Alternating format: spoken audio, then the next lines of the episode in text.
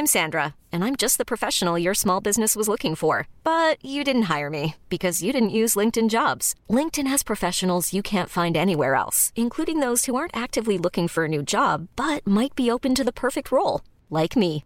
In a given month, over 70% of LinkedIn users don't visit other leading job sites. So if you're not looking on LinkedIn, you'll miss out on great candidates like Sandra. Start hiring professionals like a professional. Post your free job on linkedin.com/achieve today.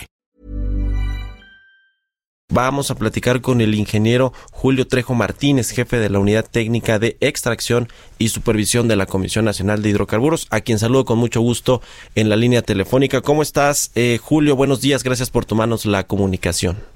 Hola, muy buenos días, Mario, muchas gracias. Platícanos, Julio, de esto que se aprobó ayer ahí en, en la Comisión Nacional de Hidrocarburos y qué significa para petróleos mexicanos. Sí, mira, te comento. Ayer se aprobó el campo prioritario, como bien dices, número 17, el cual Pemex identifica estos 20 campos como los campos que permitirán revertir la caída de la plataforma de producción. Eh, estos 17 campos eh, aprobados son 14 costa afuera en aguas someras y 3 son terrestres. Asimismo, como tú bien comentaste, eh, estos campos tienen una inversión asociada cerca de los que tenemos aquí eh, 16 de inversión millones. 16 mil millones, 87 millones de dólares, lo cual va a tener una producción o arrojar una producción de 307 mil barriles por día. Esto en el 2022 y 894 millones de pies cúbicos diarios. Esto es lo que representa para petróleos mexicanos la aprobación de esos 17 campos de los 20 que denominó como prioritarios. Ahora, el, el campo Isachi, que es el que concentra el mayor monto de la inversión, que es de los, de los más grandes, eh, que de hecho a finales del sexenio pasado, si no mal recuerdo, se anunció que habría, que había más reservas, ¿no? Eh, eh, probadas ahí en este campo importante.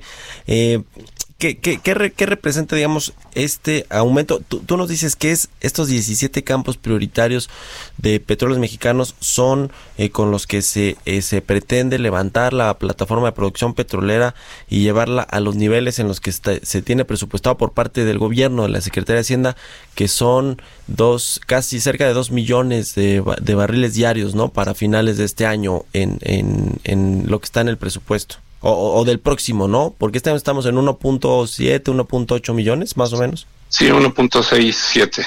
Ok. O sea, eh, sí, de hecho estos campos, como te dije, coadyuvan, obviamente coadyuvan también con la producción nacional que se tiene, tanto de asignaciones y contratos para la plataforma de producción que se está estableciendo.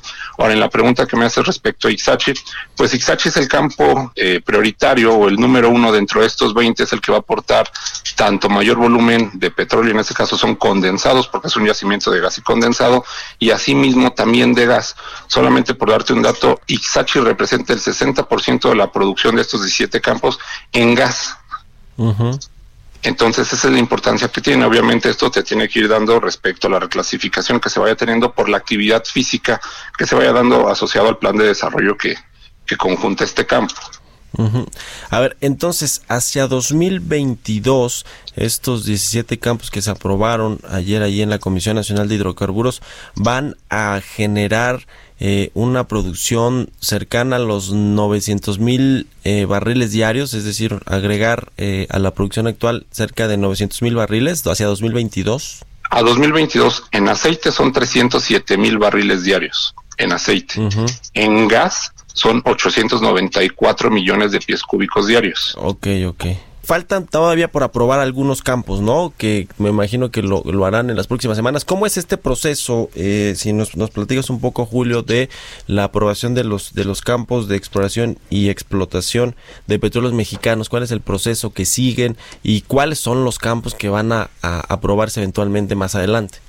Ok, sí, como bien dices, todavía faltan tres. Es el caso del campo Pocché, el campo Hatsut y el campo Valeriana. Esos todavía están en cancha de Pemex. ¿Qué tiene que hacer ellos? Están en una fase de evaluación. Posteriormente, terminando esta fase de evaluación, presentarán ante la comisión su plan de desarrollo. En este plan de desarrollo, la comisión lo que hace es analizar el esquema de explotación. Eventualmente tiene intercambio de información con petróleos mexicanos para determinar el mejor esquema de explotación o que presenta petróleos mexicanos y se da la aprobación. Al día de hoy no tenemos estos campos presentados. Entonces estaríamos en espera de que petróleos mexicanos los presente en las siguientes, en las siguientes semanas. Ya, interesante.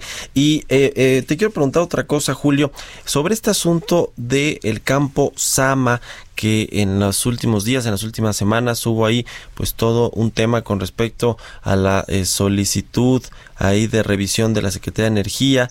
Finalmente creo que ya la semana pasada se eh, la, la, empresa Talos Energy, que es la que encabeza el consorcio que obtuvo este contrato, esta, esta área contractual, renunció al 50%, ¿no? Si, si tengo entendido, y esto fue aprobado por la Comisión Nacional de Hidrocarburos. ¿Cómo quedó este asunto? Que bueno, fue un tema bastante relevante en los últimos días, ¿no? A partir de, notas que salieron ahí de Reuters y presuntamente se, se creía que, que eh, pues eh, Pemex o la, a través de la Secretaría de Energía eh, pues que, que, quisiera, habría querido quedarse con ese campo completamente. ¿Qué pasó con ese asunto? Sí, mira, en términos globales, ahorita lo que tú hablas de la evolución del área, pues es una potestad que tiene cualquier operador en términos del contrato, que lo puede hacer. Asimismo, lo que tenemos ahorita es que están en pláticas, no tenemos una notificación oficial a la Comisión Nacional de Hidrocarburos de este preacuerdo de unificación, porque eso se tiene que hacer vía la Secretaría de Energía.